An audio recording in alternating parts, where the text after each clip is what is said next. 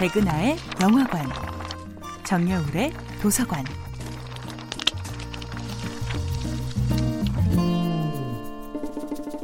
안녕하세요. 여러분과 아름답고 풍요로운 책 이야기를 나누고 있는 작가 정여울입니다.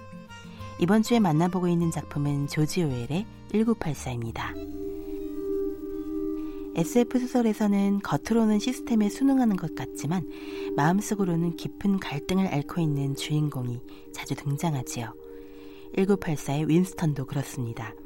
그는 아무런 실용성이 없는 글, 무언가 글을 쓰고 싶은 자기 자신과 만납니다.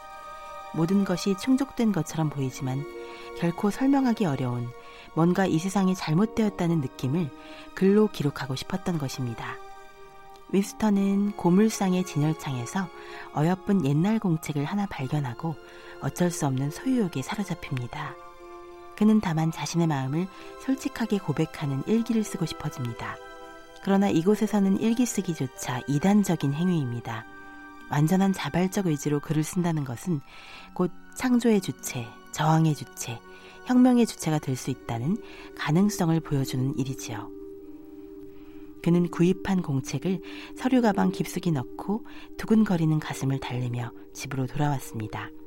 공책에는 아무것도 적혀 있지 않았지만 그것을 소유하는 것만으로도 문제의 소지가 있습니다. 윈스턴은 지금 일기를 쓰기 시작하려는 것이지요.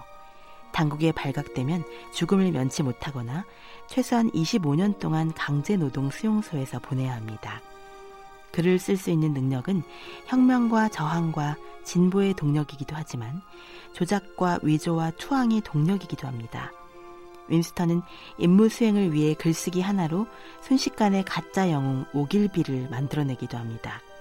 그러고는 자신의 글쓰기 능력에 스스로 감탄합니다. 글쓰기 하나로 존재하지 않은 영웅조차 만들 수 있었으니 말입니다. 당의 핵심 멤버였던 위더스는 당의 눈밖에 나서 실종되었고 그의 모든 기록은 사라져버리고 맙니다.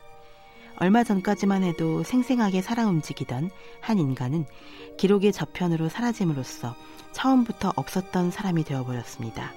그러나 윈스턴이 글쓰기로 급조해낸 오길비라는 가짜 영웅은 기록의 대상이 됨으로써 실체 없이도 얼마든지 존재하게 된 것입니다. 사랑과 예술은 물론 역사와 혁명이 금지된 곳, 아니 처음부터 그것이 무엇인지 배울 수도 없는 곳, 그곳이 조지 오웰의 1984가 그려내는 세계입니다. 정여울의 도서관이었습니다.